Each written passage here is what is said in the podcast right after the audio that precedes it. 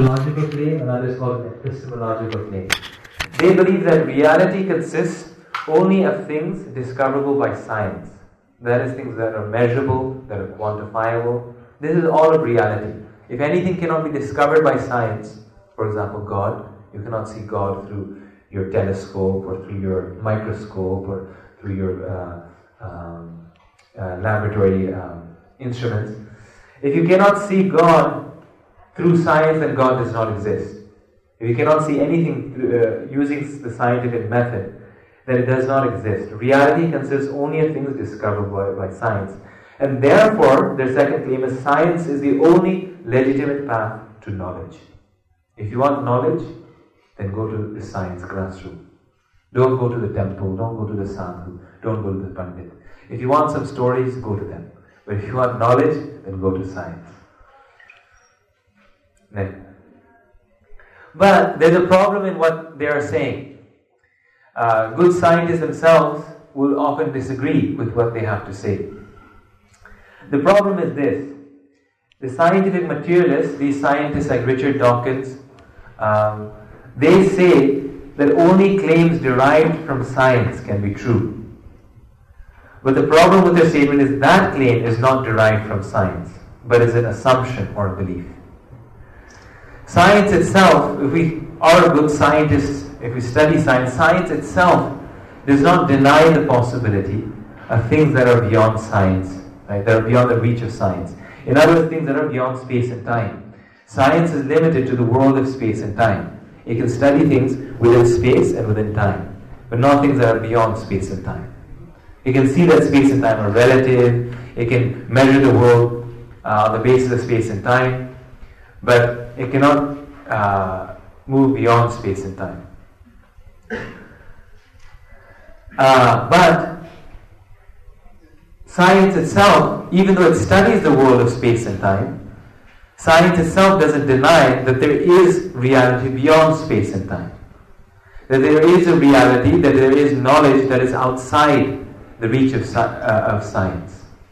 Science is good at what it does, right? It's very good. But it doesn't say that there's a reality or methodology or, or knowledge that exists out, outside of science. Just like, to give you an example, if someone comes from America to come and visit Delhi, right? He comes to Delhi and he says, I'll come and visit Delhi. I'll visit IIT, I'll visit uh, uh, different places here. Uh, and he says, uh, I'll visit Delhi, but I'll, uh, I'll have, uh, I'll put um, earplugs, so I won't hear anything. Right? So he puts earplugs, and then someone tells him, oh, sometimes आप जब गलियों में जाते हो तो खराब smell आता है तो तो you don't want to smell it. So he puts something on his nose, you know, he closes his nose like ऐसे करके. Just some places he says, therefore he he closes his nose also. So he cannot hear anything, he cannot smell anything. Then he comes to Delhi and he sees everything. And he sees so many cars, all so many buildings, so many people, all these things. Then he goes back and he gives a report. He says, What do you see in Delhi? He says, Delhi is very nice, very big buildings, all these things. But he says, But there's no sounds. There's no sounds in Delhi. And there's no smells in Delhi. Everything smells the same, and there's no sound or no smell. So, according to the method that he is using, it is true. And then he gives a very accurate description of what he sees. So according to what he, the method he is using, what he, the report that he is giving is true. But he is limiting himself to a certain method. And with that method he is getting certain knowledge. So the same way science is using a certain method. Meaning it's, it's using the method of the senses. What is, what is known through the senses. It is trying to understand the world by what it can see, what it can hear, what it can touch, what it can taste. Uh, but outside of that method, there's also knowledge. Knowledge of spiritual life, let's say knowledge of something higher, exists, is, is not known through the senses. So science doesn't deny that such knowledge exists. It simply does not concern itself with such knowledge. It, uh, it's, uh, science is, is limiting itself to material knowledge. So this is not a claim derived by science, but it's an assumption.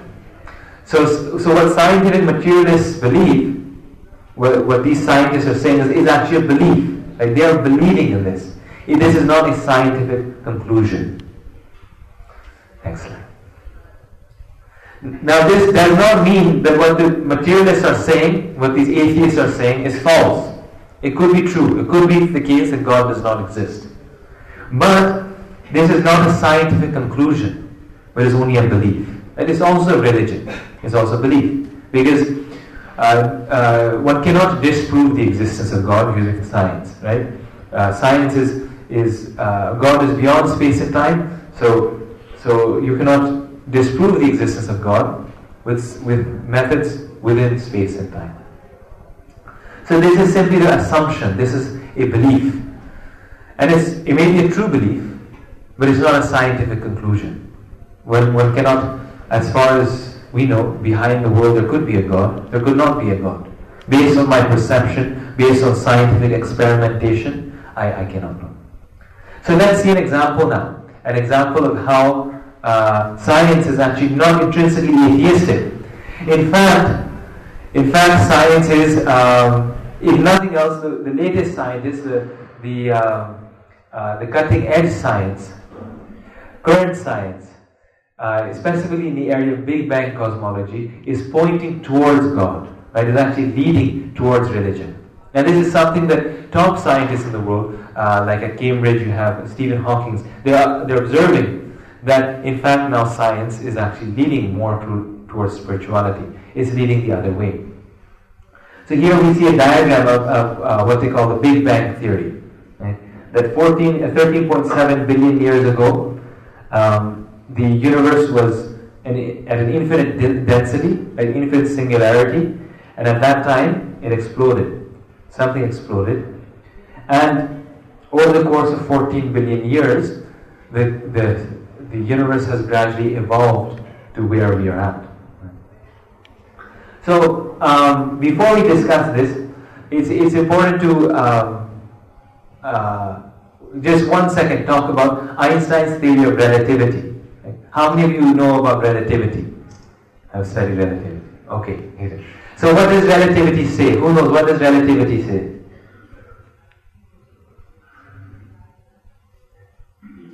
Space and time are entangled.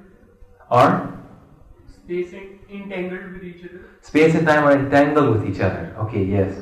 But and what does that mean? That space and time are entangled with each other? The events, uh, the way we perceive events according to our common sense, mm. uh, actually, one consequence is that there is not something like a biological universal clock. Uh-huh. Time doesn't pass, uh, pass at a fixed rate mm. over the universe. Mm the rate is adjustable. Mm. Events and events where they take place and when they take place, all this is related to each other. Mm. In different people in different frames, mm. they experience things different. Different. Right. So uh, generally speaking, the idea is that space and time are relative. So in a different frame, uh, uh, in a different place in the universe, time will be experienced differently. Just like they've done experiments that if you're on top of the, uh, what's the highest building in Delhi? And you know the highest building in Delhi? Huh? Okay, how many stories does it have? tower. Tower, okay. How high is it? 265 meters. 265 meters. So if one is on top of this uh, tower that is 265 meters, they have done experiments that time will move slower there than it will on the ground.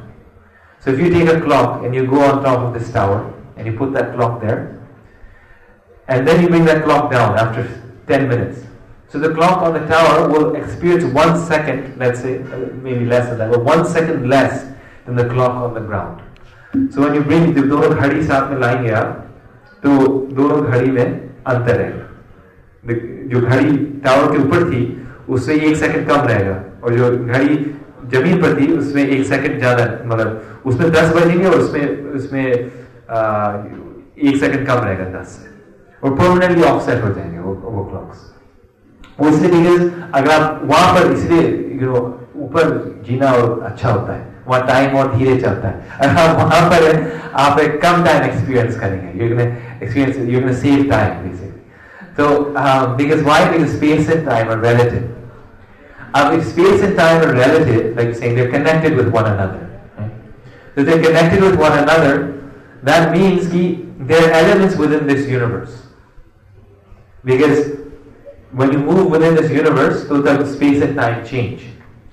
So, uh, so what this means, next slide, you know. So this is the Big Bang uh, theory. They said that 13.7 billion years ago, there was a infinite singularity. Then after 10 to the minus 43 seconds, the gravitational forces separated. Then 10 to, uh, then 10 to the minus 4 seconds, photons and neutrons came. Then uh, after 1 million years, galaxies were formed. Then now 13.7 billion years later, we have life as we see it today. And 12 million years later, there's microscopic life. All these. So, so this is showing the various different transitions. Lekin, what they're saying in the Big Bang theory, what this, this theory is now saying, is that when the Big Bang happened, then it didn't happen in space and time. Uh, the Big Bang did not happen, ki, there's some space and some time, and then the Big Bang happened. The Big Bang, when it happened, it was the explosion of space and time. So before the Big Bang, this is the scientific theory. There was no space, there's no time. When the Big Bang happened, when this explosion took place, 14 billion years ago, then space and time were a result of that explosion. So then the question comes is when did the Big Bang happen? Well, you cannot ask that question. उस समय कोई time था नहीं. Time was produced as a result of the Big Bang. so you ask when did it happen? You cannot ask that. You ask where did it happen? There's no space, right? There's no space, so, so you cannot say where it happened. So then what was the what was the Big Bang? What, was it? Where? How? How was it? So it must have been something that is beyond space and time. The Big Bang itself, before the Big Bang happened, we, there was no space and time. So it's something that was beyond space and time. Now, what is beyond space and time? Scientifically speaking, how will a scientist define what is beyond space and time? But science really there's no, no understanding of, of something beyond space and time. So now with this new theory, theory of relativity, which is showing that time and space are not absolute, they're relative, and the Big Bang theory, which is showing that that space and time were produced 14 billion years ago. Before that, there was no space and time. Just imagine. There's no space to walk. There's no time to, to waste. There is uh, no space and time. So where did the Big Bang happen? How, it was uh, in a situation that is beyond space and time. And science today doesn't know how to study something that is beyond space and time. So, what is beyond space and time? Uh, how uh, now Stephen Hawking, who's a Cambridge professor of physics, is asking this very same question. But who asked this question? Who asked these questions? What is beyond space and time? Scientists are asking it, but now they're asking it because of the Big Bang theory. But who was asking these, these questions before? Everyone. Everyone. Everyone, but you know, I wasn't asking it, you know. what is what is beyond space and time? That uh, uh, uh, huh? Philosophers. Philosophers are asking this question, right? Philosophers, but even more than philosophers.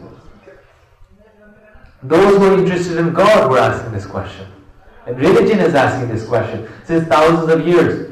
That we are in the world of time. Right? All of us are, are limited by time. That is, we are born at a certain time, we die at a certain time. But we don't want to die. Right? Life is temporary, but we want it to be eternal. No one wants to die. This is why we, uh, they say 60% of all scientific research is funded by the military. Right? The, the, the purpose is for military purpose because we want to live, we want to defend ourselves. And no one wants to die. So, uh, but even if we defend ourselves, ultimately we all die. So we're limited by time. But we don't want to be limited by time. So, spirituality, is, um, religion is asking this question that I am in the world of space and time. I am limited by space and time. But how do I move beyond space and time? How do I break this barrier of space and time and move beyond space and time? This very same question, since thousands of years, religion has been asking.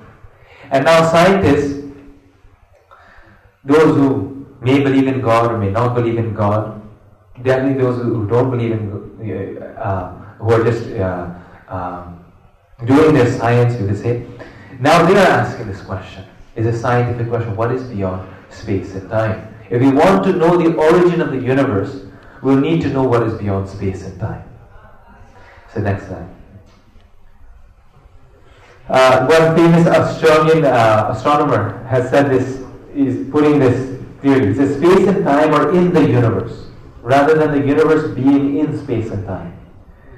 The Big Bang was the explosion of space and time, not an explosion in space and time. Therefore, the Big Bang, or whatever cosmic designer, God, must lie outside of time. So then, uh, next slide. So then, uh, a famous astronomer by the name of Robert Jastrow, he says at this moment, meaning this, due to this, scientific discovery, the Big Bang theory, says, at this moment, it seems as though science will, be, will never be able to raise the curtain on the mystery of creation. For the scientist was led by his faith in the power of reason. The story ends like a bad dream. He has scaled the mountains of ignorance. He is able to conquer the highest peak. As he pulls himself over the final rock, he is greeted by a band of theologians. Theologians means like religious people, spiritualists, believers in God, greeted by a band of theologians who have been sitting there for centuries. Right? Well, they've been asking for centuries the very same questions. Science, is, in fact, has advanced a lot. It has advanced greatly. It's advanced so much that it's found its own limits. And science has come to its limits. Now, now, now where do we go? And where, where is it now going? Where is it meeting? It's, it's, it's been sitting there for centuries. Uh, it's meeting those people who have been sitting asking this very same question um, for uh, many, many centuries. So therefore, if we actually look at the history of science, right, science is mainly the historically speaking, and please uh, don't get disturbed uh, uh by this statement. Uh, you'll see why this statement is said. It's mainly, um, historically speaking, it was developed primarily in Europe, right? Uh, Newton, Einstein, these types of people. They were, they were. it, was a now India has gone farther, much farther in science, but historically speaking, it was developed a lot in Europe. Science was, we have very, very, and we can discuss this more, like very greatly scientific elements in the Vedas, the idea of the atom and all these things. But it was mainly a European endeavor. And partly the reason being, why, why in India, why in the Vedas and, and our past, among the yogis, why did they not pursue science so much? Partly speaking, is because of this reason. Because they could immediately see the lack of value they didn't see value in this scientific advancement. They thought, what is the use of studying the world of space and time? We can sit down, we can study atoms and molecules and build machines our whole life. But still at death, at the time of death, everything will be gone. Right? We, may, we may become Stephen Hawking. But if we're sitting in a wheelchair, we'll sit in a wheelchair. Right? We may be Stephen Hawking, we may be Newton, we may be Einstein. But um, death wait, waits for no one, time waits for no one. So their idea was what's the purpose of this immense scientific advancement? It's good, no doubt. But what ultimately what is the purpose? They thought, well the higher purposes, the better purposes, that let me cross this barrier of space and time to begin with. Let, let me, rather than studying this world of matter, इस इस दुनिया को बैठ करके समझने के बजाय ये समझे कि कैसे कैसे आ, इसको पूरा प्रॉब्लम को रूट से सॉल्व कर सकते हैं how to transcend this barrier space and time So you see, their endeavor was through meditation, through yoga, through the spiritual knowledge, through reading the Gita, to try to uh, cross the barrier of space and time, to, to try to go in the world of permanence. this will be a greater achievement. Right? If someone today, if some scientist today made a pill or a tonic, right, or, or made some discovery by which you could be eternal, by which people could become eternal, certainly wouldn't he be the most famous scientist on, on the planet? If some scientist made something like this, all of the scientists, no one would care to meet them. They're, they're, just, you know, um, send them up. Everyone would want to meet that one scientist. Ultimately, this is the goal also of any scientific achievement. Any science is ultimately trying to come to this purpose. Well, let us advance materially so life will be more comfortable, then we will live longer. Live happier, live longer. Let us uh, do some scientific study of the, of the human body, biology, so we can keep this body moving, keep it running for a longer period of time. So, um, their purpose was this let us become eternal. Let us cross this barrier of space and time to, to, uh, to um, come to something higher. So now science is coming to this very point. And some of the most um, cutting edge scientists, research scientists, now they're looking into methods of the East. They're, they're looking into yoga, they're looking into meditation. Because they want to know, well, everyone can understand, sitting in my laboratory, I will not be able to find some equation, some formula by which I will be able to um, become eternal or, or understand what is beyond space and time. They say, well, let us try some other things. Let us try other methods by which we can um, become, uh, we can realize the source of space and time. And this is, this is all the knowledge of the Vedas, the knowledge of the Bhagavad Gita, the, the, the process of, of yoga, the process of, uh, uh, of any type of spiritual life is meant for this very end. So now science is looking toward this. Now science is coming to the door of philosophy, uh, the door of spirituality, knocking there, saying, We need your help. We need to know how to move forward. So Albert Einstein, I think most of you probably recognize Einstein. He said the scientific method can teach us nothing else beyond how facts are related to and conditioned by each other. Knowledge of what is does not open the door directly to knowledge of what should be. So, um, uh, uh, what's the time right now? Nine. Huh? Nine. Nine o'clock. So, all of you want, I have five, six more slides I can show you, but, but otherwise you can also have a discussion. Sure, okay, okay. Albert Einstein says, I made one great mistake in my life when I signed the letter to President Roosevelt recommending that atom bombs be made. Einstein realized that science itself is not good. It's the application of science that is good or bad. Through science, you can make atom bombs, or you can, or you can, uh, or you can, uh, uh, and you can kill so many people. Science is basically just a mechanism of understanding how things work. But it, it doesn't explain us why things work or why things are the way they are. Science does not answer the why questions. Why is the world here? Why do we die? What happens after death? Why do we suffer? What is the purpose of life? What is the purpose of this universe? Why is this universe here? These questions are the questions of human life. It was Socrates who said, An unexamined life is not worth living. We go on every day, we go to our shop and we, you know, we do our business, we uh, do our studies, we get degrees from IIT, we get degrees from Oxford, we get degrees. But we never ask the question, why are we here? What's the purpose of life? Why am I suffering? So until you don't ask those questions, then human life is not fulfilled. It is simply animal life. Right? Animals also, they simply care for their food, their clothing, all these things. Not clothing, food. right.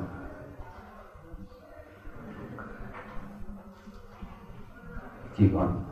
So, so all of these issues are are, um, are here, and uh, again, these are more examples of what science is looking to spirituality to solve the world's problems. Science is a wonderful thing in that it moves things forward, but also it, it can cause great harm, right? It's also destroying the world.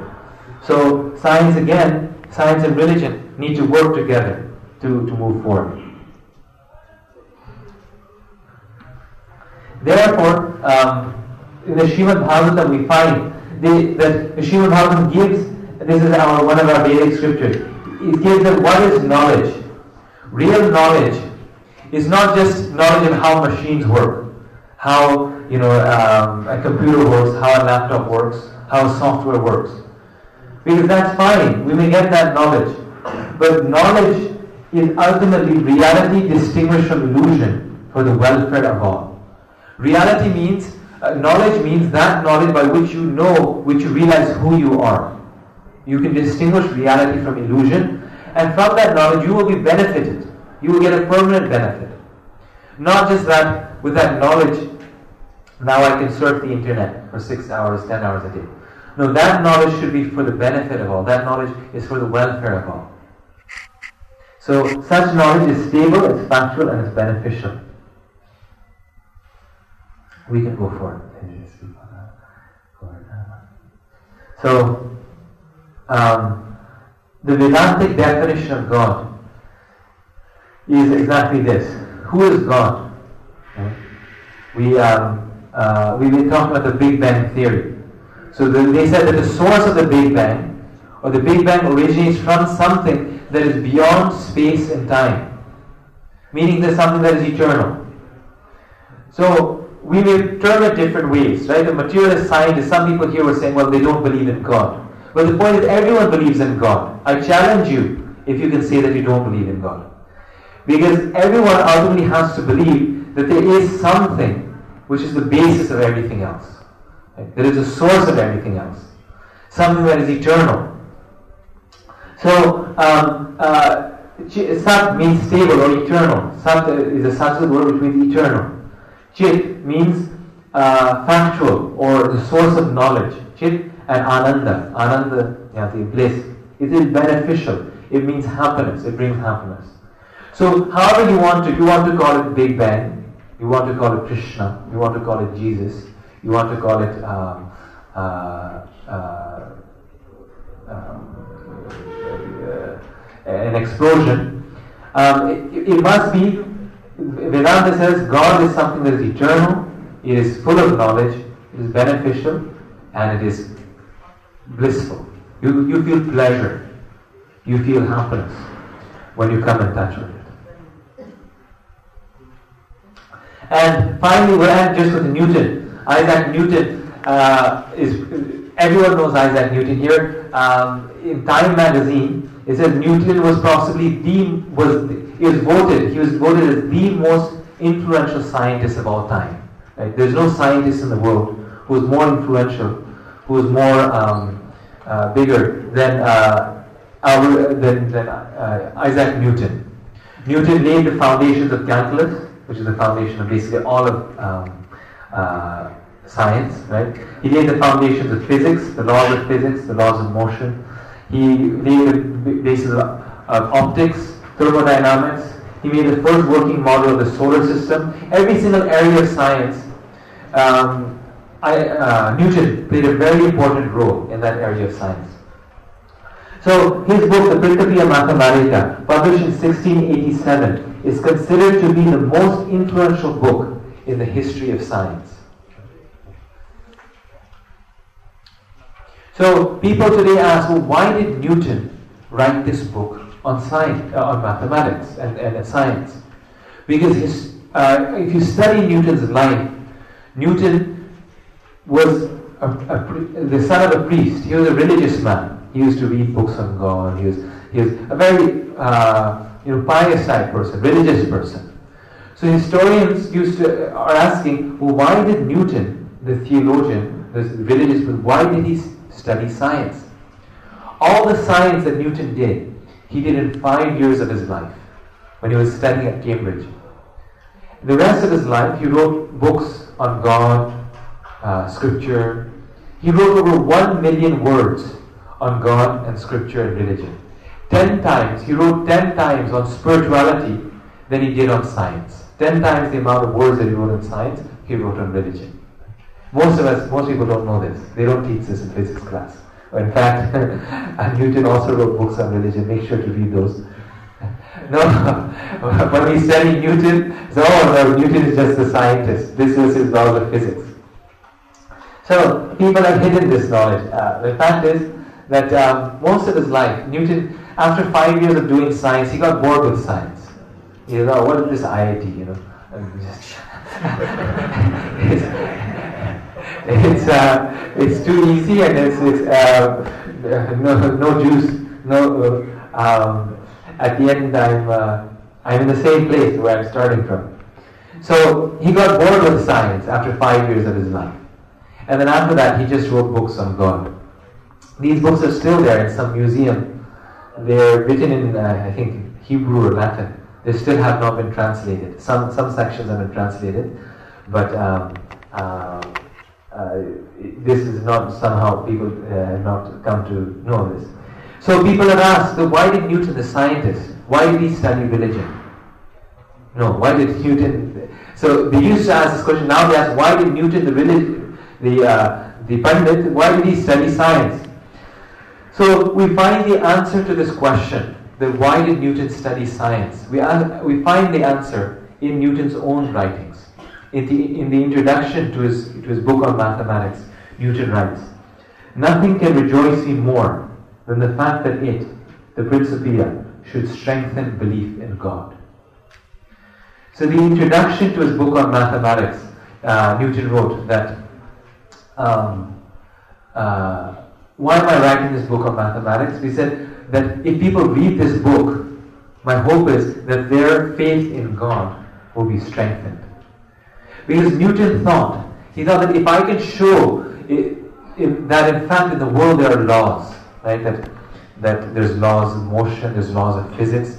If I can show that in fact in the world there's precision, and in fact things don't happen by chance. I mean, who came up with this theory of chance? Today science can predict about, you know, 50 years from now exactly what time the moon will rise and what time the moon will, uh, and the sun will rise. Right? The world is so precise. Newton said it works like a clock. Right? It's like clockwork. He compared the universe to a clock. And uh, so he said, if I can show that there's laws in this world, then certainly anyone who's intelligent, all of us here, all of you here, uh, certainly are intelligent. Um, they say intelligent will say there must be a lawmaker. If there's laws in the world, then there must be a lawmaker. So this was his purpose. This was his intention uh, to that that uh, the whole reason he got into science, and actually historically this is a fact, uh, was what is called natural theology. Through nature, he wanted to strengthen people's belief in God. He said, studying the world is studying the mind of God. So, uh, through through uh, uh showing uh, the the beauty of nature, he thought he could establish people's faith in God. Next slide. He said, uh, again, he said, the most beautiful system of the sun, planets and comets, this is Newton writing, could only proceed from the counsel and dominion of an intelligent and powerful being. And finally, oh, uh, next one. The Supreme God is a being eternal, infinite, and absolutely perfect. But a being, however perfect without dominion, cannot be said to be Lord God. We may say, My God, your God, the God of Israel, but we do not say, My eternal, your eternal, my infinite, or, or my perfect. These are titles which have no respect to servant. So Newton also is very clear in this thing. That, well, some people may say, well, okay, it is the laws of physics by themselves that are God. That oh, it is, you know, God is impersonal, it's simply the laws of physics. They said, no, God is not the laws of physics. God is one who makes the laws of physics. God is one who controls the laws of physics. And God is a person. God is a being. So, any intelligent, to conclude, any intelligent scientist that we find in the history of science, be it Einstein, be it Newton, be it Stephen Hawking today who's living, comes to this conclusion through studying their science.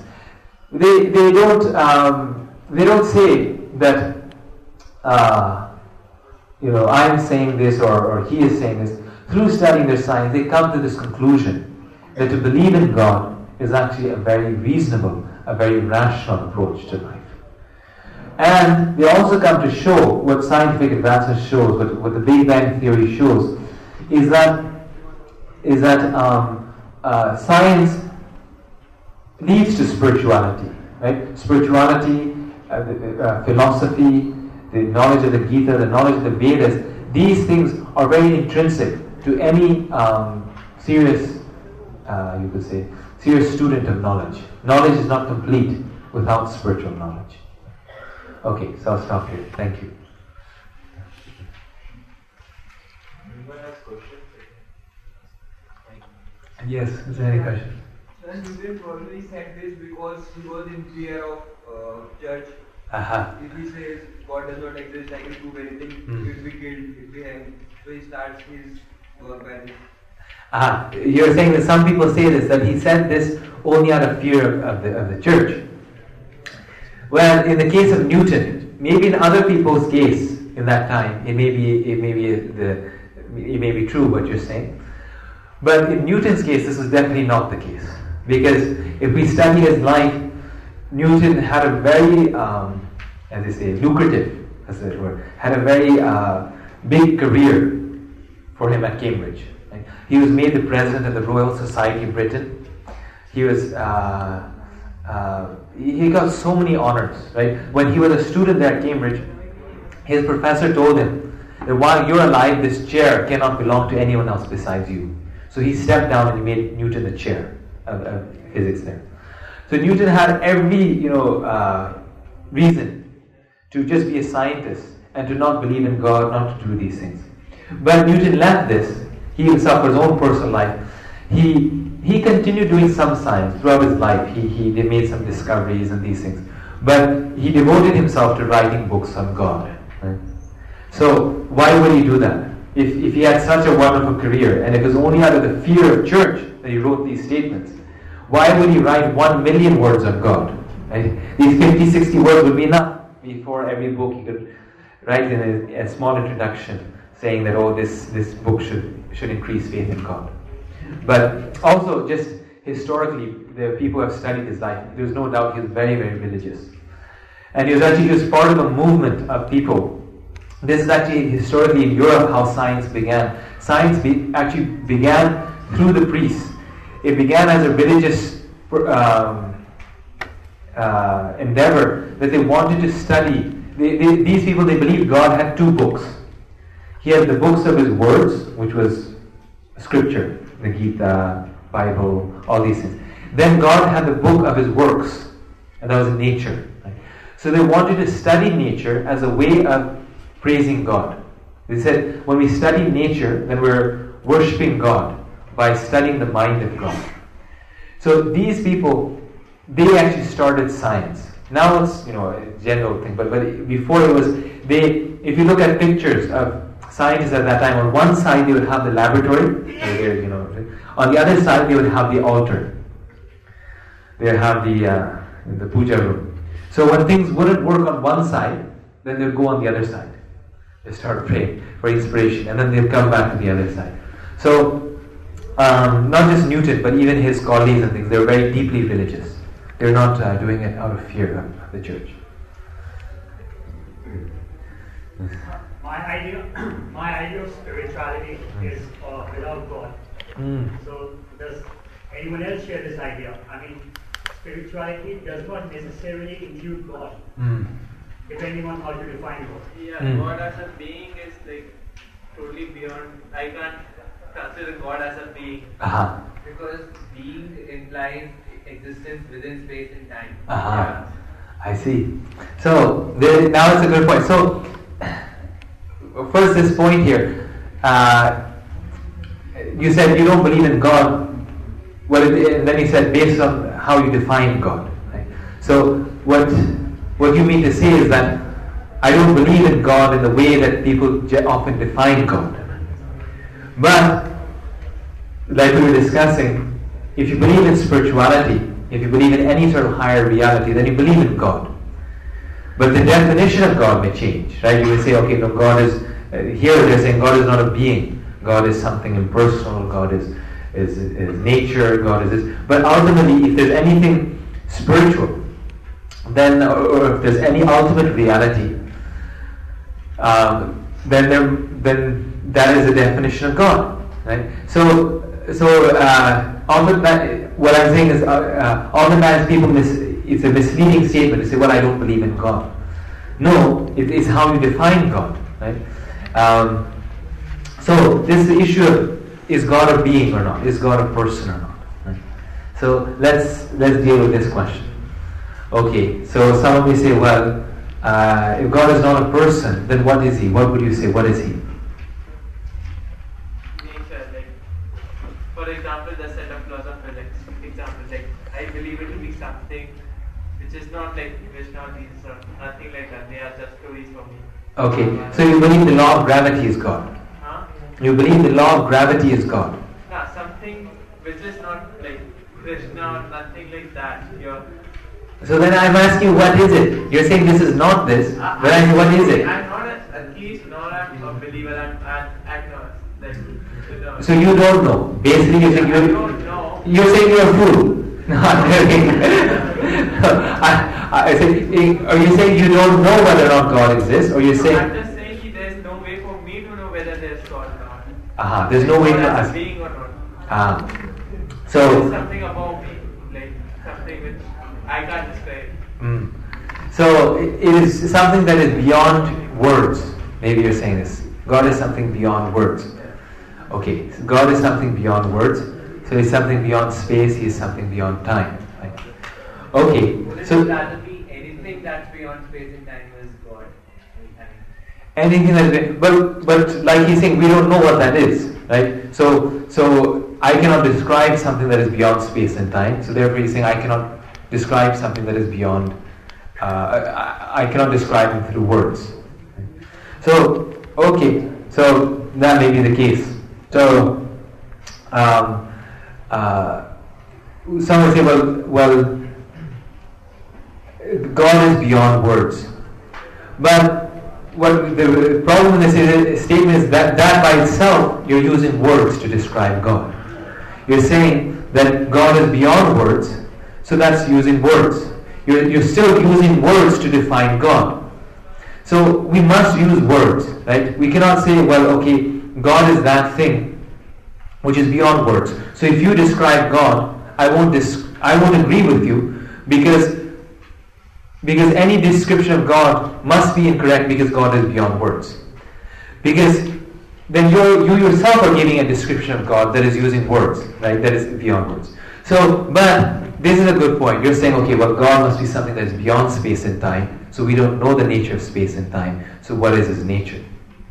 Now, there's one law in science, right? One law in, of common sense, one law in, in, in and science uses common sense, and that is that something superior, something inferior, cannot create something superior.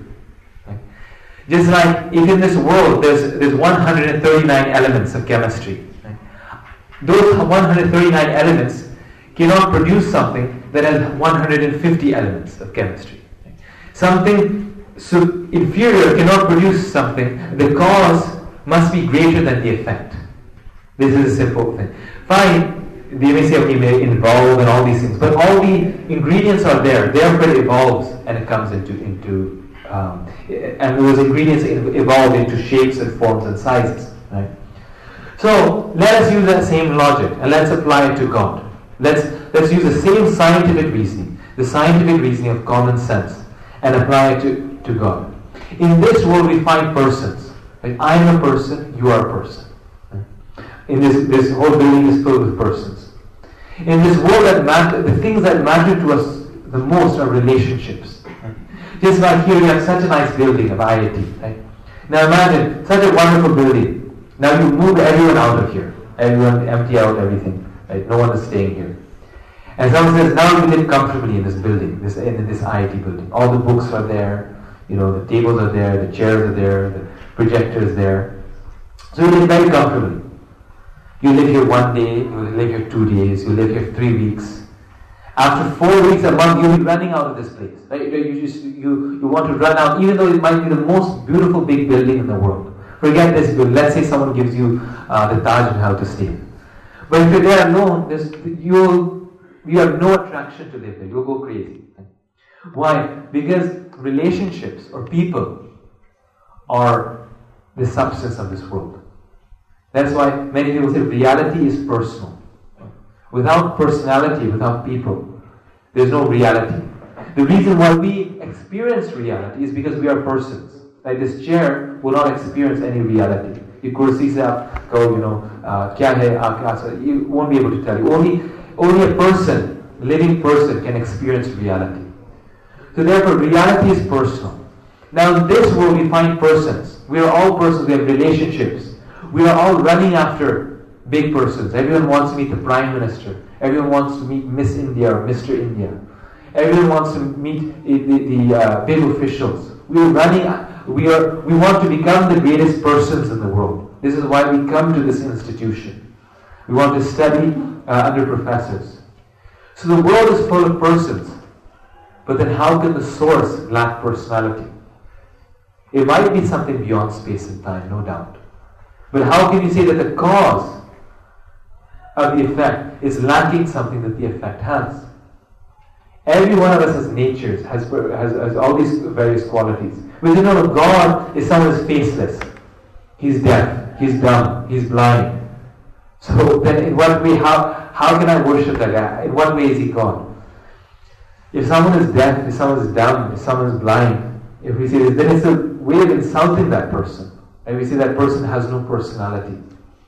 So the source, therefore, according to the, to the Vedantic definition of God, is it has this all-pervasive aspect, right? The world is the energy of God. And this is what Newton believed also. If you read Newton's religious writings, which they're available there, some of them, he's saying this exact same point. He's saying the world is the energy of God. But uh, E is equal to mc squared, right? The energy always has a source. Energy always comes from the energetic. Sunlight comes from the sun. So the source, so the world in that way is also God because it's the energy of the God. But the source is the energetic. God is a person. God is a source of all these things. Why? Because the world is, has has people. So um, we cannot. Now the nature of his personality may be different than ours his body is not like our body. In other words, it does not die. It's not uh, limited by time and space. It's, um, it's, it's not limited by birth, death, old age, and disease. But just because it's not limited by time and space doesn't mean that it cannot appear in time and space. Just because it's not limited by time and space doesn't mean that there isn't a form. Because, like we were saying, we don't have experience of something that is beyond space and time. But one thing we know is that God must uh, possess a personality. God must, if we are persons, then we cannot deny Him personality. But He must be a greater person, a person uh, who is more powerful, who is more great, who is, who is, more, who is beyond uh, the, person, uh, the persons of this world. So, nice point. Good, uh, good. Uh, So, yes. uh, I have respect for a comment put forward that spiritualism Mm. might go without belief in God, or moralism might go with that without belief in God. But there are certain things in life, uh, providence, who controls our lives, and things of that sort. Uh, to understand which or to answer which, we have to believe in some force and that cannot be just a set of ideas. We do have to believe in God. Right. So you- you're speaking about uh, like providence, right? Destiny. No, I'm saying that uh, just we just consider all the good things in life. Uh-huh. All religions they ultimately reach the same goal. Uh, good things they they are encompassed in the religions. We just do not name any god. We follow all those things, like some people did. There is no belief in God, in God there. Yes. It's also right. Yes. But still, there are several questions which remain unanswered. Hmm. I'm, I do not say that I 100% believe in providence or that, but still there are hundreds of questions which remain unanswered even then. Yes. And in order to answer those questions, you have to reach some further depth and then hmm. read well on the concept of God. Right. Yes, no, this is part of the thing, part of the idea that that fine. We um, the, the idea is this: is that is and this is the importance, therefore, we see of spiritual knowledge, spiritual wisdom, of, of, uh, of, of spiritual books. That find, We may say, okay, we don't believe in God or this or that, but who will answer our questions? Right? How will our questions be answered? Then those questions are answered in, in scripture, right? Just like uh, an example that I often give is two people, they're on a ship, right? And the ship is about to sink. And these two people are on a difference of opinion. One is saying to the other person that I'm sure 100% that this ship will sink and we both will drown. He says, I bet you. Here we can, we can, I 100% we can bet $10,000 I he said, no, ten thousand, hundred thousand dollars. He said, I will bet you one hundred thousand dollars that we're in the middle of the ocean. There's absolutely no way we can survive, and that when this ship sinks, we're going to die. We're, going to die, and the ship is going to sink. And the other person is saying, no, I disagree. We have some rafts here nearby. There's land. There's a good chance we may die, but we should try to live. And I, I, I hope I'm, I hope I want to live, and I want to try to live. Right? And he says, I bet you that we will live. Right? So these two people are, are in, a, in, a, in a big argument. Now, the thing is that most likely the person who's saying that they're going to drown is correct. But even if he's correct, what is the use of his statement? Right? What, what good is he bringing to himself or to, to the world uh, by making that statement? So this is like this situation between the atheist and the theist. That the atheist is saying, no, no, there's no God, there's no permanent life, we're all going to die at the end. At the end of this life, हम लोग सब, you know, uh, पत्थर, you know, uh, ये mulch हो जाएंगे. Mulch, इसमें yeah, we'll just become dirt. At the end of life, we'll, we'll all die and we'll be all be finished. And, and they really argue this point. There's so, so many books came out, all these things. Right? The person who's religious, who's spiritual, he's saying, no, no, life is eternal. That at the end of this life, we can go on. This is the end of the body जब ये शरीर खत्म होएगा तो तो शरीर नश्वर है लेकिन आत्मा परमानेंट है इटर्नल है नित्य है so he's saying, no, after this there's hope. There's, life will continue. Life is eternal. Right? So both may be correct. But the point is, what good is the atheist bringing? Why should we listen to him? He's saying something which is obvious. You are this time of death, we're just all going to die. So why are you making the point? Why are you arguing? To say you go to an atheist, someone asked Richard Dawkins said this. If in fact life is only chemicals and we're all going to die, then why are you why are you preaching this? If life is chemicals, it's meaningless anyway. It's temporary anyway. So the point is, is even if they're correct, what is the use? Our questions aren't being answered. We, there's no uh, purpose to it. So the spiritualist is saying, no, I think no, life is eternal. There's a path to eternality. There's a path to permanence.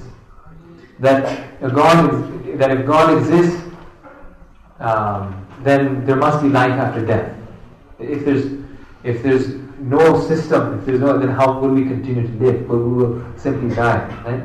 So for that, we need the idea of spirituality. You need the idea of God. You you need to say, okay, God exists, and there's some there's some future, there's some future goal, some future purpose.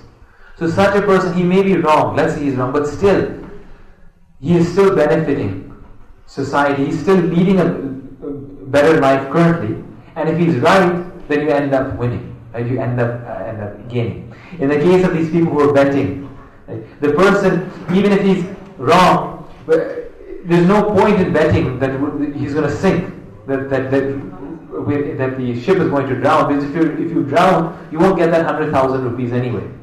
Only if you're living, you'll get the hundred thousand rupees. So this is the idea, yeah, that uh, that um, spiritual life is actually giving us hope. Otherwise, um, what's the point? What's the point of uh, Yes. Uh, what if I say spiritual life is looking into yourself uh-huh. and not looking for something else? Okay. So in like every argument or everything that you said mm. is based upon God, uh-huh. being that there is a need for God. Mm. all I ask is spirituality may just be looking to myself. Mhm. So So, um, uh, then we naturally ask the question wh- what is the self? How would you define the self? my body, that's the self. The body and the mind. Okay. Um, so you say the body and the mind is the self. Um, what's what's the mind? Mind is my thoughts, my conscious, my unconscious, And what are those? Yeah, but what are your thoughts? What are they? Are they chemicals? Are they um, uh, radio waves? Are they uh, uh, atoms? For me, that question would be meaningless, or rather, it would be very meaningful, but it would depend on how much I know about that.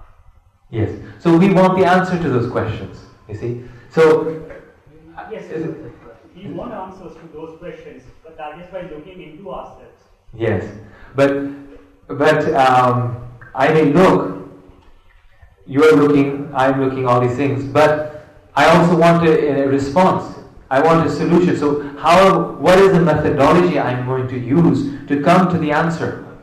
If I if I look, that's good, but I need to know where do I look? How do I look? How do I come to the solution and to the conclusion? That is the teaching of the priests or of Yes. So that is the teaching of the Gita, like you're saying. That's the teaching of the Gita. It's showing us how can we realize ourself? How can we realize our true self?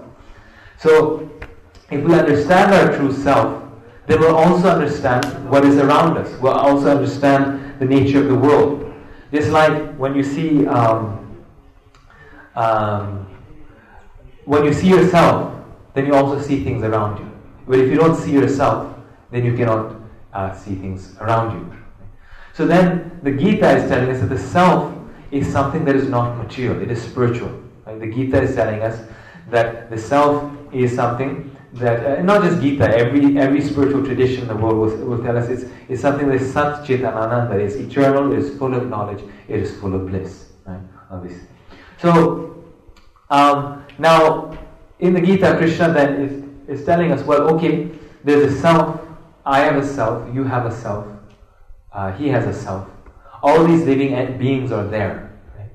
All these living beings are there. But um, again, this is this is uh, the, the, we may say I, I, will- I will not ask this question. We may say that um, I'm not interested in this question. We may say I don't know the answer to this question. But the question still exists: is what is the source of these selves, and how are we related to one another? So he says, well, the source of this, or the relation, or what brings us together, is the Supreme Self. right? Just like the drops of the ocean. The drops of the ocean are samples of the ocean. But, but one cannot say that the ocean does not exist. So therefore I'm saying, well, okay, you don't want my definition of God, but everyone, uh, uh, either personal or impersonal, right? Some, some may say God is spread throughout this universe. God is nature, God is the laws of physics, God is the, the, the um, unity of all the cells. But generally speaking, people have some idea of, of um, what do you say, um, harmony or, or how things come together. Right? So, um, the source of these things uh, is either personal or, or it is impersonal. And now, this is sort of a question that we began with. This is why it was a very important question. The Gita is saying, well, no, the source must be personal. Now, uh, this is this is a matter of discussion, like you're saying. Some may agree, some may disagree. But if we look at our Vedic scriptures, at our Vedic texts, and if we also look using reason, using our logic, then it's saying, well, no, we are persons, we are atmas, right? We are living beings. Each one has a different nature, different desires. So, um, therefore, the supreme reality or the, the source of everything should also be personal. So, spiritual life means realizing ourself and realizing the supreme self, right? the source of all these selves, the source of all living beings. But the beginning is, like saying, the start is to realize ourself. First thing is we need to know who we are. Prabhupada, Srila Prabhupada, he, he taught the first question is, who am I? And then after that we can go But we first need to know who am I. And, and uh, at least science is coming to this point that they're realizing that, that the I is something more than matter. Right? We're not just these bodies. The, the material world is trying to tell us, oh no, no, we're just these bodies. There's nothing spiritual about us. We're just uh, chemicals. Right? So many, you know, there's uh, so many philosophers today are, are, are, trying to argue this point that we're just chemicals. But um, uh, we're more than chemicals. We're, we're, the, we're this Atma. But, uh, yes, okay. Sir, in Gita, as it was described, like uh, to attain more, we have to follow yoga meditation. Hmm. In that, one thing was also there to follow karma. Hmm. But, so, how can one uh, realize that what is work, what is karma? Hmm. Like, uh, for Einstein, he was saying that while he was studying science, it will ultimately lead to God. Mhm. But uh, studying science was his work. He has to do it. Right. to attain one. Yep. So, like, how can one realize what's his actual uh, work to do? What is it? Very good question. So therefore, Krishna the Gita says that, that there's a great art for work. Right? To, to realize how to work is actually a great mystery. It is actually a great, um, uh, it- it's not actually something simple. Uh, it is simple, but it, it's something very, um, uh, it's something that we have to seek. Right? So Krishna the Gita, he tells us what is the way to work. right? What is, how, how can we work in such a way that we will um, we will attain to this to the state that we want to attain. That we will attain perfection. So this is um, uh, his his you can say the core teaching of the of the Bhagavad Gita, where Krishna is describing that whatever work that we do, it doesn't matter so much what we do. It's in what consciousness or how we do it. That is what matters. We work according to our nature. So someone has a nature to is an artist, so he will he will follow his nature. Someone is a mathematician, he will follow his nature. so that how we work will be determined by our nature. But he tells Krishna that when you work, he says, work while thinking of me. Mama Anusmara. That Krishna tells Arjuna that the art for work is to work in such a way that our mind and our senses are, are fixed on, on, uh, on God, on Krishna. Right?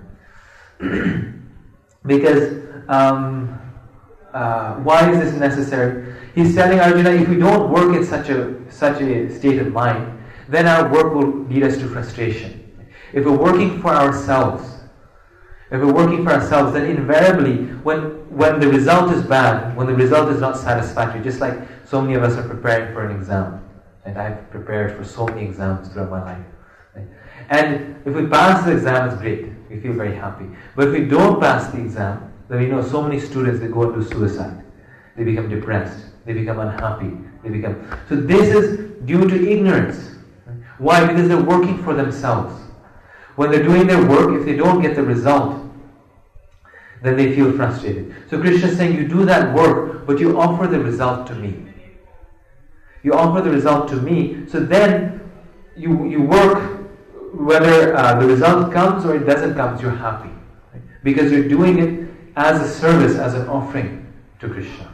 So therefore Krishna described many different types of yoga in the Bhagavad Gita. So karma and yoga, they go together. It's called karma yoga, right? He describes so many different types of yogas. Dhyana yoga, jnana yoga, karma yoga. Um, and then he described bhakti yoga. And he says among all these different yogas, he describes that bhakti yoga is the highest. So we have to work, but we work in devotion. Bhakti means devotion. We work in devotion.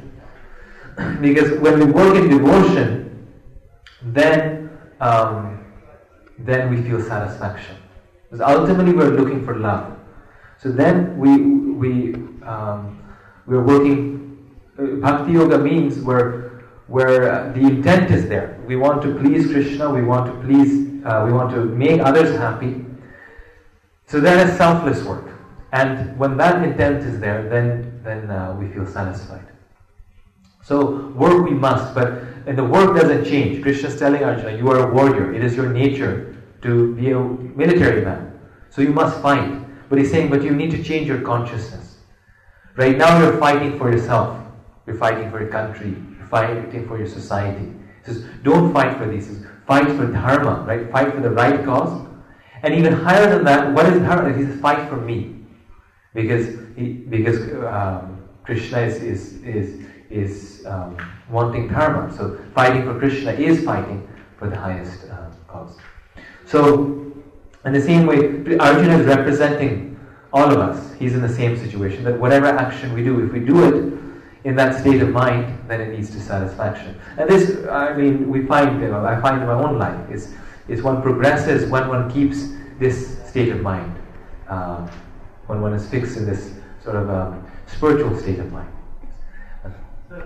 In some scripture there are concept of taking birth again and again. Ah. If you do uh, good deeds in this life, you will uh, get uh, good life in uh, next good.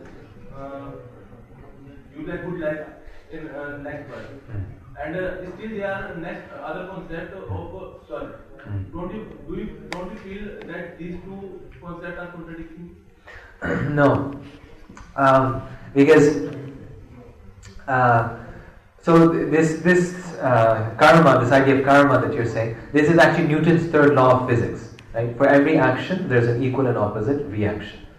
This is um, so. This is a cosmic law. So if we do good, we get good. If we do bad, we get a bad result. Now, svarga, this is simply the result of good work. Right?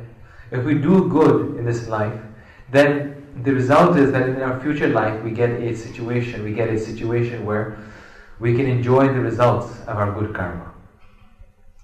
So this is the the thing of piety and impiety. That we do pious works, people go and they do all pujas and they bathe in rivers and all these things so that they can become very pious and as a result of that piety they can enjoy. But Krishna in the Gita is telling us that a person who's in knowledge doesn't want this ultimately. Because even if we go to Svarga, ultimately we have to come back down. Right? All the, the, the Devas, Devi Devas, they have a certain period of lifespan. They have a, their life has a beginning and it has an end. But our purpose is that we want to go to a place that is eternal, that there's no that there's no coming back down. So Krishna says for that, when there's um, piety and impiety, right? Um, there's vikarma and and, and uh, you could say sukarma or sa- sakarma. But Krishna is saying no. The best is akarma, which is no action. He says we don't want to do simply pious acts so that we can go up and we can enjoy. Rather, we want to, like we're saying, we want to go beyond space and time. That we want to go to a place where there's no death, no birth. It's not temporary. So for such action, Krishna says, one must perform spiritual acts, not just pious acts, but spiritual acts, where um, and this is bhakti. This is where one is one is uh, one is working for God, one is acting for God, and through spiritual, through um, his spiritual knowledge and through spiritual practice, one realizes that one is a soul, one is an atma, and therefore one stops um, identifying with this world of matter. One stops thinking, "I am this body," or or this world of matter, and when one realizes that one is an atma, one realizes one's spiritual nature, then then he, he goes back. Krishna says, um, that dhama paramam mama, that person comes to me. He comes ultimately to my abode. And then that is beyond Svarga. So we want to go to that abode, the place where we don't return again. So if you are taking birth again and again, then what's the concept of Swarga? Yeah. Uh, there- When there- you go to Swarga? Swa- Svarga is one birth within all these births. And therefore, like I said, there's no point. Why should we go to this? It's still within the world of matter. There's birth, death, birth, death. But we want to go, see Svarga, that's why this is a matter of terminology. Svarga, many people think Svarga means the spiritual world, the eternal world, the topmost. No, Svarga is just like moving from a two-star hotel to a five-star hotel. You're still staying in a hotel. Your still stay will be temporary. You'll be kicked out after a few days. Once your bank balance is finished, you'll have to change hotels. You? This is in, in the Gita. Krishna is saying, Ah Brahma Bhuvanal Loka. That from all the from Lord Brahma's planet to this planet, all are places of birth and death. He says one may become a Brahma, you become the creator of this world, but still one day you have to die. So he says, My devotee doesn't want this. My devotee wants to come to my plant. He wants to come to my abode. Because he says, then he says clearly in the Gita Krishna that having come to that place, such a person never returns. We, the Svarga is within the world of samsara. It is within samsara. But we want to go beyond samsara. We want to go to Krishna's. Uh, when you go to Krishna's abode, then there's no coming back. When you go to Krishna's abode, to the spiritual world, uh, this place beyond space and time, then there's no coming back. So according to my knowledge, uh, in all the scriptures, there is a concept of rebirth, Mm. But not birth again when birth. Uh-huh. You will get rebirth, Mm. but not birth again birth. Mm. I mean to say there will be one more life after this, it will be eternal, Mm. but not but not life again life. that will be eternal if we if we take to uh, if we make some effort and we take to the knowledge of the Bhagavad Gita, we we we uh, uh, realize spiritual knowledge, then it will be eternal. But let's say if I go and if I um, uh, uh, murder someone, then obviously my life will not be eternal after this. I'll have to come again in this world. Right? Such a person, where will he go? I don't So why so? Where will he go? Murdering point is wrong because Arjuna killed so many on the battlefield. Murdering was his duty Uh-huh. as a warrior. Uh, yeah, yes, but uh, um, it's, it's a very, very good point. A military man, right? He goes and kills so many people in the army. A policeman, let's say, he kills so many people. Someone who's robbing a house, he goes and kills them, right? But if I go and kill someone, then I will go to the jail, right? So uh, this is what Krishna's whole point is: is that uh, uh, this is the difference. Is if I do something in um, based on my own idea, my own whim, then I will have to come back in this world. If I murder someone, I have to come back in this world. But if I'm working, the policeman, he's not working for himself. He's trying to do it to protect others, right? So if he's doing it for dharma, if he's doing it for God, then he is free from the reaction. He is free from, from, from the from the bad karma. So, if I do bad, I'll have to come back again in this world. But if I therefore otherwise what is the motivation to do good? If everyone is going back, everyone gets eternal life after this, then I should be I should do anything that I want to do. So you are saying that if, uh, if I commit murder, Yes. then there is a concept of none there, sir. Yeah. You, will, You go to Narak, but then that life is also eternal. no. so if I go to let, so then okay, let's say this. So one person uh, I go and I I you know I'm a robber, I want to break someone's arm. Right? I go break someone's leg and I break someone's arm. Another person goes, he murders someone. So we said, okay, the murderer will go to Nara. Now where will I go? Both will go to none. Okay. and then because I broke someone's arm, let's say I got angry. I'm not a bad person, I'm not a murderer, I'm not a. I just got angry at my friend, so I broke his arm, let's say. And then I apologize, or whatever. Let's say I didn't even apologize. I broke someone's arm or did wrong. So then I have to go to hell for eternity? Maybe uh, the person who commit less crime Hmm. will go to uh, none for a little period of time. Okay. But who commit uh, bigger sin, Yes. yes. No, so so we look for that period of time. I, I and then and then where do we come back to? Once we go for some period of time, then then where do we come back to? Then we'll come back. Krishna saying again, we'll come back to this world.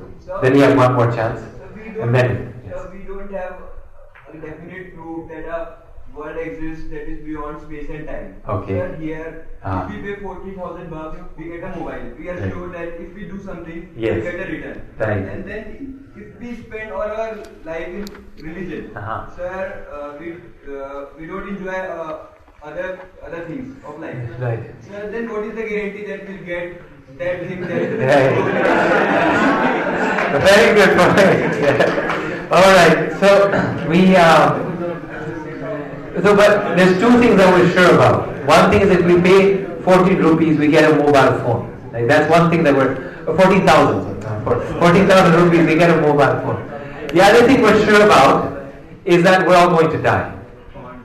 That's also right. There's a saying in America. They say, "As sure as death." When someone wants to, when they when they say, "Are you sure you're going to do this to me? Are you sure you're going to do this?" Some, especially Indian, they say, "Ha, karin, karin, karin, karin." Then they then they say, "As sure as death." I'll do it." Right? So, so that's something we're very sure about. So we're going to die. Right? We spoil our life uh, thinking that we'll die and something will happen after death. Right. We are not sure that what will happen then. Right. So, so that we know, right? Now, now, this is actually a major wager that was done. This is called Pascal's wager in philosophy everything. Now we have two, two options. Right? One thing is, okay, God may not exist. God may exist. Right? If we, if we, if we don't believe in God and we die, then we just we turn into dirt. Nothing happens. You know, we just see. If we do believe in God, when we die, then after that, like like uh, Sir was saying in the back, then we get eternal life. So Pascal was saying, well, it, it, it, uh, there's no loss, in, uh, uh, there's, there's gain in believing in God. Now, so what about the current life? Like you're saying, I believe in God the whole life, I spend my life believing in God, this and that, I make all this effort and I believe in God. At the end, you know, it turns out that God doesn't exist. So the current life is gone wasted. Now they've done studies, statistical studies, all over the world. In America also they've done studies. And they saw the lives of people who were religious and who were not religious. Right? They, they, they, they did a study of this, a statistical study. And in general, uh, statistically, not in general, but according to the numbers, they found that those who were religious led happier and more content lives than people who are not religious. In general, I'm just saying this is statistics. This is not something I produced. This is something that they did at Stanford or something. They did something. So their point was even as a social point of view, even if let's say this is all mythology like this, all these things, is that religion improves people's lives. Because, and I've seen this myself also, I had two professors, one was religious, the other wasn't. One who's religious was always smiling, was very, always in a good mood. Because even if things went bad right now, he thought, oh well, anyway, life is eternal. I don't have to get so frustrated. The other professor, if anything went wrong in his life, he got really depressed. This, this was my only life, things went wrong, and now I'm just, I'm, I'm, I'm a loser. So, so in general, they say those who are religious, the current life that they have will also, will also be better. And that's what we actually believe. It's actually said in, the Gita. Krishna actually makes this a condition of spiritual life. He says, he says bhakti or yoga is in, he says susukhum kartvavyam. It is joyfully performed. So we therefore believe that spiritual life must be enjoyable. It must be fun. Otherwise, we, you know, we shouldn't do it. In fact, it, it, it's a fact that one of the nature of spiritual life is that it should make you make you feel happier than if you don't practice it. Well, that's this is how we can measure the success of a spiritual practice. That we should feel some joy, some peace, a happier, greater, and ha- a happiness that is greater than the happiness if we don't practice it. So therefore, then Pascal says, well, what is there to lose? After death, we'll end up at a better place. And while I'm living, I'm leading a better life than if I if I wasn't practicing spiritual life. And that's why uh, uh, we say that try it. There's no loss. Experiment with it. In other words, that's like we go to the science lab, we experiment. Um, uh, if the experiment works, it's great. If it doesn't, it, that's also great. So he says, spiritual life, it should lead, it should improve the quality of my life. So we should try it, and this is why you know we have a, uh spir- spiritual practice is, is, is very joyful. That um, if we try it and we feel happiness, we've gained something. If, if we try it and it doesn't work, then we can leave it. There's no loss. There's no loss. So Prabhupada, our spiritual teacher, he used to say, just try, it, just experiment it. And we have a challenge. You experiment it for a few months. If you don't feel satisfied, then leave it. If you if you do, then uh, we go forward. Sir, Any to- objection? Sir, I want to know what is your concept of sir? Okay, we were. What, what is um, what is what, what was your question? What is your concept of good? Okay, we'll get to that question. Uh, he had one question. God has uh, created uh, living creatures, means human beings and animals. Mm. And uh, human beings uh, have created different types of religions. Mm.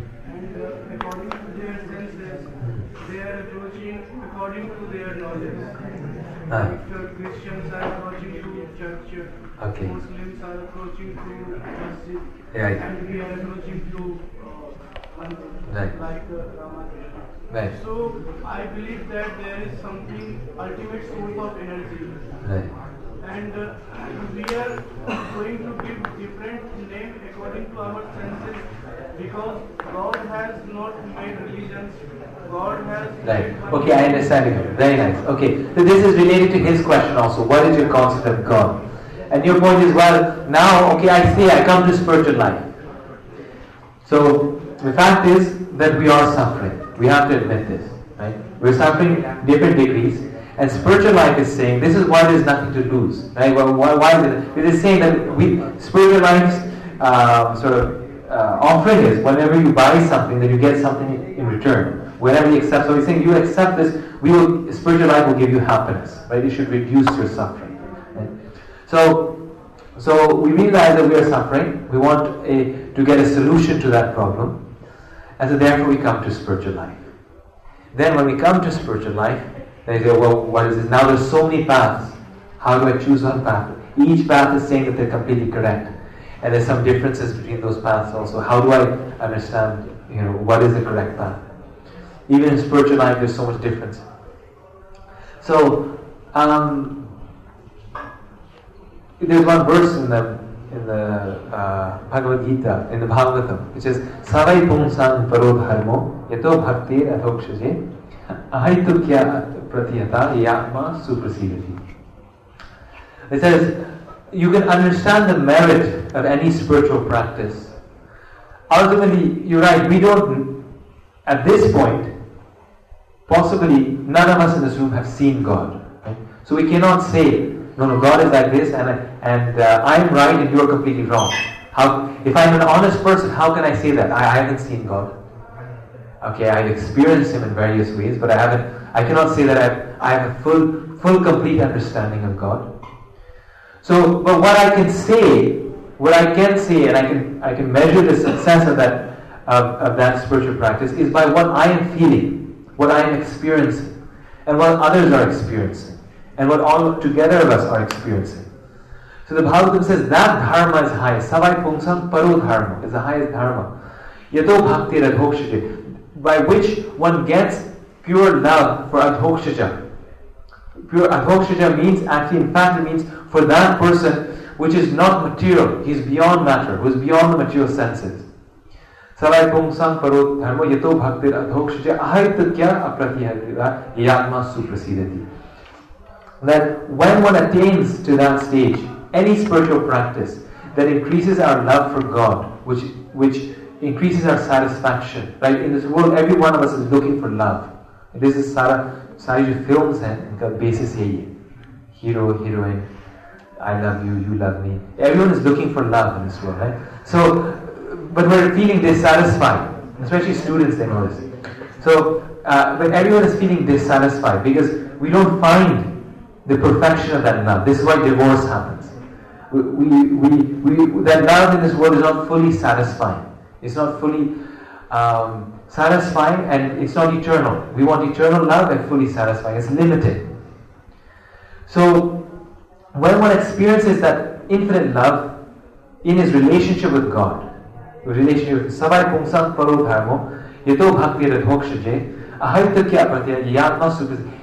And what is the nature of this this uh, experience? That one is uh, Yatma one will feel fully satisfied. Just like when I eat food, then no one has to tell me, um, by eating this, you will feel very good. When I eat it, once I'm done, I feel satisfied. And then I know, okay, I don't need anything more.